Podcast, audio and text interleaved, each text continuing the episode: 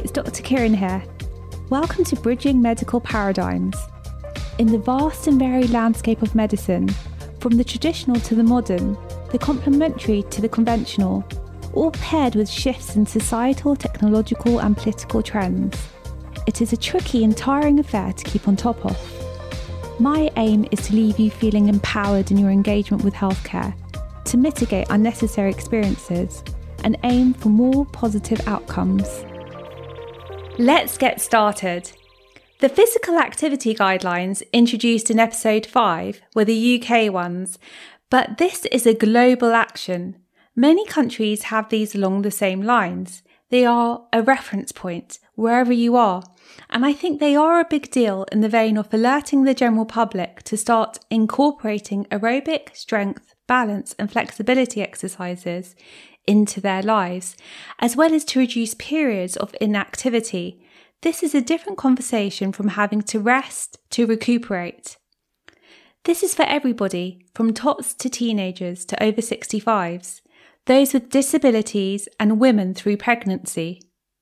We've gone over the value of these guidelines, more directly into aerobic and strength training, what differentiates the two, and the positive systemic adaptations they can have for fostering our bodies to run smoothly, as well as offsetting life stage related changes and degeneration. I will afford more time to balance and flexibility in some future episodes.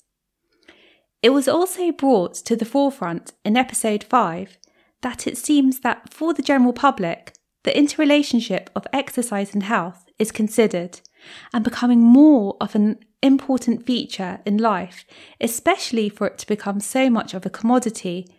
But here I ask is this the whole picture? Let's look at some statistics.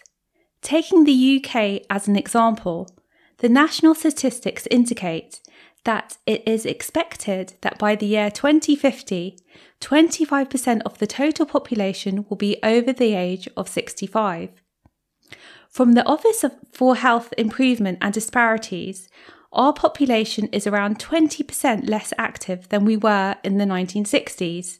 If current trends continue, it will be 35% less active by 2030. Also, around 1 in 3, so around 34% of men, and 1 in 2, so around 42% of women, are not active enough for good health. We can then see how physical inactivity is associated with 1 in 6 deaths in the UK and is estimated to cost the UK 7.4 billion annually, including 0.9 billion to the NHS alone. What's concerning is that, as reported by the World Health Organization, the combination of an inactive and aging population is not only having implications for physical and mental health, but one's social well-being, disability and disease-free life expectancy, and overall quality of life. It also has implications for, for our already overburdened healthcare systems, pension systems, economic development, and the environment. It's a vicious cycle that is very much interrelated. You can take a look yourself and have a read of the WHO Global Action Plan on Physical Activity 2018 to 2030. In the wake of these and former activity guidelines, research has emerged looking at whether these guidelines are actually being met. To sum up, it seems that studies generally show that it's down to circumstance, education, and attitudes of individuals and groups that determine this. For example, a 2022 article in the International Journal of Public Health Research titled A Lot of People Just Go for Walks and Don't Do Anything Else shows that when asked about the activity guidelines, most participants replied that they were aware of the basic aerobic guidelines, with only a few being able to actually explain them. None of the participants mentioned the strength component in their initial unprompted response to the questions. When asked about strength training for those who believed that they were meeting the strength guidelines, there was reference to walking as one of them. Now, walking is brilliant, but it's an aerobic activity at a sufficient pace. In the paper, participants also described yoga and Pilates as strength training. Now, I don't want to couple these two together as they are quite different, and both disciplines contain many different forms within themselves. I need to get Kerry, the Pilates expert, in again. But these do support strength through the incorporation of resistance training through body weight, and more so for Pilates, the additional use of other equipment, such as small weights or resistance bands. The resistance is what helps build muscular strength, stability, and endurance, as well as mobility and balance. Yoga and Pilates aren't, as the paper describes, just aerobic activities. However, remember in episodes 6 to 8, we went over muscle functionality and what it takes to produce changes in our musculoskeletal system to offset degeneration like sarcopenia. You need to be incorporating strength training principles such as progressive overload for muscle growth and if you're doing the same movements with the same resistance, for example, just body weight in your weekly vinyasa flow, you're not going to be fostering that muscle growth. You can do your yoga, but you also need to incorporate a specific plan dedicated to strength training. In the paper, when told about the long term effects of strength training, such as reducing falls, the younger independent cohort felt that this was irrelevant to them only identifying with becoming stronger, most probably meaning bigger muscles, but you know it's okay if it gets them to do it. The participants noted that aerobic exercise participation was easier because it required less skill and equipment to participate. Strength training was perceived to require exercise knowledge, motivation, and equipment that most most of the participants just didn't have, or they felt like they didn't have access to it. The traditional gym environment also didn't appeal to many of the older adults, especially females, acting as a major barrier to strength training participation. Participants commented, I don't want to go to a gym, I've never been, but when you look in, you know, they're all between 20 and 35, you know. I don't like the atmosphere and the structure of gyms. You know, that people are sort of making lots of grunting sound effects. Or, half the gym are sat there on their phones, so you're not actually working any muscles anyway. It seemed that ageism and strength training misconceptions were major barriers to participation in strengthening exercise. Interestingly, and not surprisingly, social support and accountability seem to be especially relevant to older adults. Strength training adherence has been shown to nearly double when it's performed in a group compared to an individual setting. Older adults who feel safe, supported, and motivated are more likely to challenge their self limiting beliefs. So, guys, if you're feeling demotivated about strength training, get some others involved for moral support. And if you have no one, start with joining a class.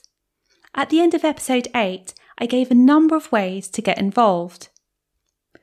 A 2020 paper on Let's Talk About Physical Activity, understanding the preferences of underserved communities when messaging physical activity guidelines to the public, indicated that in general, those less likely to know the guidelines at all tended to be males who had a lower level of education, low income, lived in more deprived areas, and did no physical activity. This was an illustration of health inequality. It also implied that low levels of physical activity are also the product of a complex adaptive system whereby the environments in which people live are designed in a way that promotes an, it, an inactive lifestyle. From workplaces to transport options, educational settings for young people, to the social groups with which we interact. Can you think of any environments, or are you in an environment that you think promotes inactivity? I read a hilarious but serious article the other day on insider.com connecting an increase in hybrid work, so working from home, to there being a nationwide shortage of laxatives in America. The laxative are becoming a barren wasteland as many people fret when their next bowel movement will come. This is a multifaceted matter.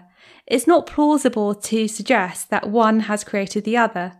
The article doesn't do that, by the way, the headline does, to clickbait. But it does bear a fragment of truth in the sense that if you're working from home, do you fake a commute? Meaning, do you make an effort to move, fit in a workout, go for a run before you settle at your laptop? Or do you only travel to the bathroom, kitchen, repeat, and then bed? This is an extreme example, but it can happen. If you're not moving, that can cause or lead to constipation. Studies also show that there is a tendency for people to get less active as they age, especially in the older years, so we can see how this becomes problematic. And people with disabilities or long term conditions are twice as likely not to be active enough for good health. I mean, for me personally, when I've had bouts of being ill, it has been a real mission to ease myself into, a, to, into an exercise regime again, with concerns that it will floor me, that I'm going to be done for the day then. What about work? And then just having to build it up slowly whilst listening to my body. It is difficult. In my own family and friend circle, and with my patients, I can see a disparity in the awareness of the benefits and in actually doing strength training and aerobic exercise. The reasons are multifaceted, such as circumstance, living for the moment, life being stressful and packed, so there's no room to think about it for the thinking about the future, or I'm fine right now, it's not impacting me in a big way, or that's not for me, I'll damage myself. I don't want to sweat, I'm too tired, I don't know where to start. It's too expensive. I don't have the right gear. I don't look the right way. Or I'll do it another day. There needs to be foresight to look around, be observant, see people of all stages of life and circumstance, and project. Think about how you want to be in, say, the next 10 years and then the next 30 years. This is by no means in a toxic or overbearing way, but in a sustainable way and accomplished by listening to your body. It's about taking care of you. No, being intentional. Remember, I spoke about risk factors and pro aging. Exercise is not the only factor, but it's really instrumental to our overall well being. Now, I don't want to get grim, but think about being in a hospital or care home or being prescribed a load of pharmaceutical drugs. I remember doing voluntary work in a care home when I was 16 it totally freaked me out, and that this can be a reality, the last years of life being confined to just sitting and struggling with movement. We've spoken here about self accountability, but accountability also resides with the infrastructure that we operate in. There are those nationwide campaigns that have sought to increase public awareness of physical activity, its benefits, and the associated guidelines, like Change for Life. But what we've learnt today is that it's evident that people are still missing out. Policymakers, health and medical practitioners, and those who work in the fitness industry, educational systems, and workplaces really need to find ways to have clarity on how to engage the general public.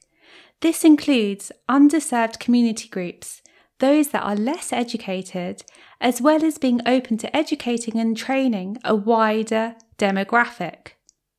We have this knowledge, so need to dissipate it in a meaningful way to others. Otherwise, what's the point in having it? Okay, that's a wrap. Just some things to think about, and please don't follow the misinformed and potentially dangerous TikTok trend of taking laxatives to lose weight.